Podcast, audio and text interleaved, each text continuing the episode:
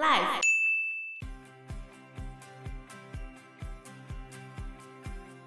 当人民这么惨，然后又受到疫情重创，可是国王生活还蛮不错的。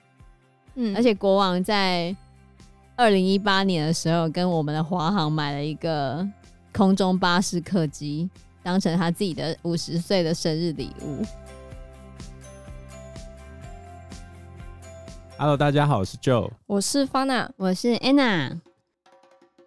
恩施瓦第三世他有十五名妻妾啊，三十五个孩子啊。可是他爸爸更夸张，他爸爸是有九十九个妃子，两百五十个子女。哇，我吓坏了！九十九个哦，史瓦蒂尼他们有一个传统是这样的，比如说哥哥跟弟弟都有娶老婆，比如说哥哥可能娶了十个，然后弟弟娶了十个，就哥哥哪一天不小心死掉了，接下来那十个老婆怎么办？全部给弟弟养，就变弟弟的。那是人家的事。照顾往生的兄弟的老婆的概念啦。在斯瓦蒂尼的传统文化村里面，可以参观到当地人以前住的传统草屋，然后他们会一个人一个算小屋啊，用茅草搭成的一个小屋，然后你就住在里面。你如果要娶很多的老婆的话，家主也就是男主人居住的小屋是离小老婆比较近的。最小的那个老婆要离他最近。非洲有其他地方也这样，但史瓦蒂尼也是这样啊。意外不意外？为什么要离最新娶的老婆最近？就是为了要让他了解家族里面的规矩。要以和为贵，不要搞窝里斗。让他先熟悉这样子吗？对对对对，所以他会离最新娶的那个最近。史瓦蒂尼是个很典型的一夫多妻制的国家。他这样就要一直盖那个草屋是吗？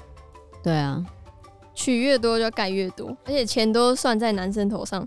当然啊，你要有钱，你才能一夫多妻啊。莫忘世上苦人多，穷人其实就没办法了。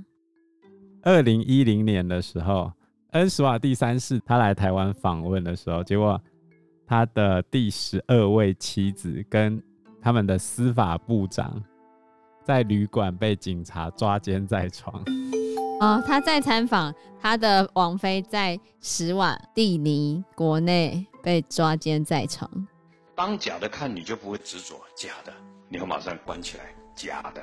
哎呀，我眼睛业障重啊！然后王妃就被太后软禁。所以你去他们的所有公共场合，他们都一定会出现三张照片。第一个是国王，然后再来是王太后，然后第三张就是。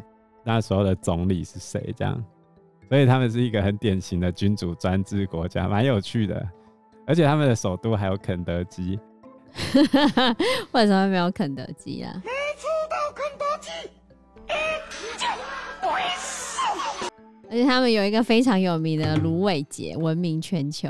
芦苇节是什么？就是他们在芦苇节的时候，全国的少女都会去那个盛会，其实庆祝芦苇成熟。然后，因为芦苇可以编成各种生活的用具，在这个时候献上芦苇是作为对王室崇敬的一个大型典礼。然后，因为全国少女都要盛装出席，国王也曾经在芦苇节的时候找到他的妃子，爱怎么做就怎么做，自由发挥。通常，史瓦蒂尼要选妃的时候，都会举办这个祭典。不见得是故意选妃啦，但是可以趁机选妃就对了。从全国各地会挑选国中左右的，像他的那个外遇的妻子，就是在这个芦苇节里面挑出来的。被他娶的时候是十六岁。女生要被挑的时候，下半身是穿珍珠裙，然后上半身是没穿的，然后一个一个从国王面前走过去，让他挑。人是感情的动物，不要太多邪门外道的思想。他大概会从全国各地挑大概两万人，两万人要看多久？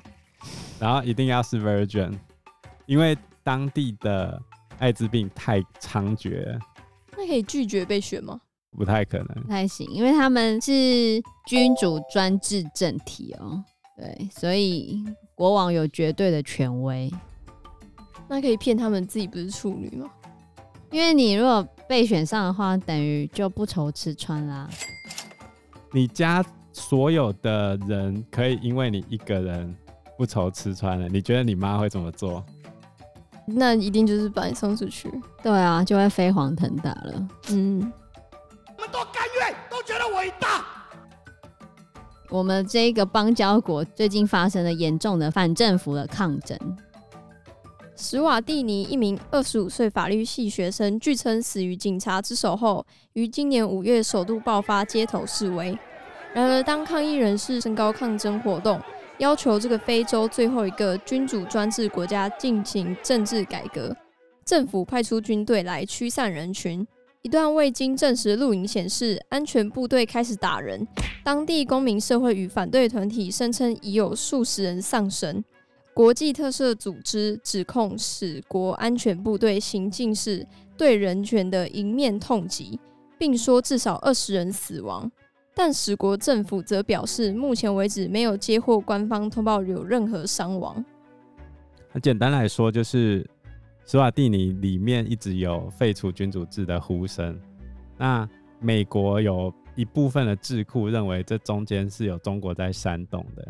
因为其实台湾跟史瓦蒂尼的邦交就是单纯系于恩史瓦蒂这个国王身上，只要把恩史瓦蒂拉掉，台湾就会失去非洲最后一个邦交国。而且他超挺台湾的，中国再怎么讲，他都是挺台湾的。他本不见呢？对啊，其实这个争议的原因可以拉回到一九七三年的时候，史瓦蒂尼就禁止了政党活动，国内。的反对声音长期受到压抑，的确是我们感觉到国家机器动得非常的厉害。而且在二零一一年的时候，他们也曾经受到北非茉莉花革命的影响，爆发史瓦济兰之春。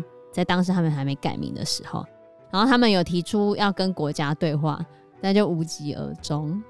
然后静音就是刚刚讲的那个法律系学生受到警方的杀害。人民希望政府可以给交代，然后要给政治改革。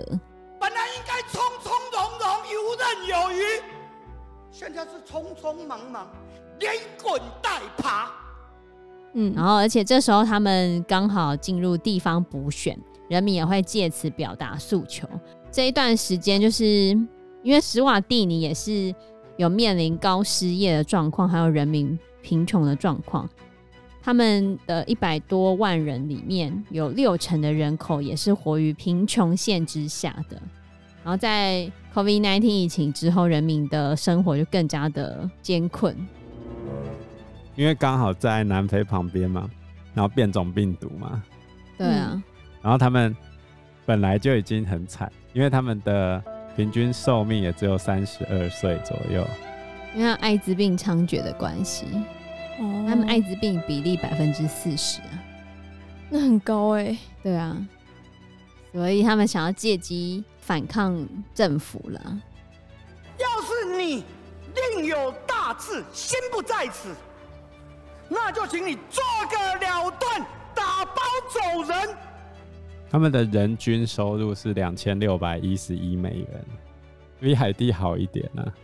对啊，海地这已经烂到谷底了。已经算世界级的烂，对，世界级的严重。所以当人民这么惨，然后又受到疫情重创，可是国王生活还蛮不错的。嗯，而且国王在二零一八年的时候，跟我们的华航买了一个空中巴士客机，当成他自己的五十岁的生日礼物，就被说朱门酒肉臭，路有冻死骨。不得了耶！君主制度在现代的确是很难维持的，因为现在全世界这种绝对君权的国家剩不到十个，然后非洲唯一一个君主专制国家就是史瓦蒂尼，所以你说他的君主专制还能够持续多久呢？会不会这样一下就被翻掉了？而且被翻掉之后，他是不是就会跟我们断交了？嗯，就是很有机会的。嗯。我这个真的答不出来。所以我们介绍了三个台湾的邦交国，第一个就是海地，第二个就是尼加拉瓜，第三个就是斯瓦蒂尼。它的共同特色就是穷。其实除了海地之外，斯瓦蒂尼跟尼加拉瓜算是政治局势还算是稳定，只是他有一些就是独裁或者是人权民主啦，应该说他们对于不重视民主的部分是你可以接受的吗？民主跟威权没有办法存在在同样一个国家里面。可是我们台湾号称是自由民主的一个国家，问题是我们大力投资的邦交国是这样子，那我们在这样的一个外交策略上的取舍，到底该怎么办？按照人道立场，我们的确要去帮助他们的国民。可是当比如说我们现在捐钱给海地之后，却下不到他国民身上，或者是我们今天捐钱给对方政府，结果被他们的官员中饱私囊的时候，那该怎么办？所以近几年我们其实都没有透过捐钱的方式，我们大部分都会给予他们实质的帮助，就是去帮他们做某一个事情，这样子不会直接给钱，因为给钱就没有用。可是最近跟我们断交的几个邦交国，都是因为我们采行直接帮助人民的这种外交策略而断交的。我们为什么不把凯子外交转为发财外交呢？对不对？对，就是因为我们不给他钱，就跟我们断交。上面人拿不到钱就不爽。简单来说是这样子，嗯、所以他们跟中国建交之后，他们的人民失去了台湾的帮助，但是他们的某些政府官员就更有钱了。这就是目前的世界外交局势的一小部分。目前的国际事实就是这样子。希望有一天我们可以找出一个更好的解决方案。有点困难，希望咯。那我们今天的节目就到这个地方喽。谢谢大家，谢谢大家，拜拜，拜拜，拜拜。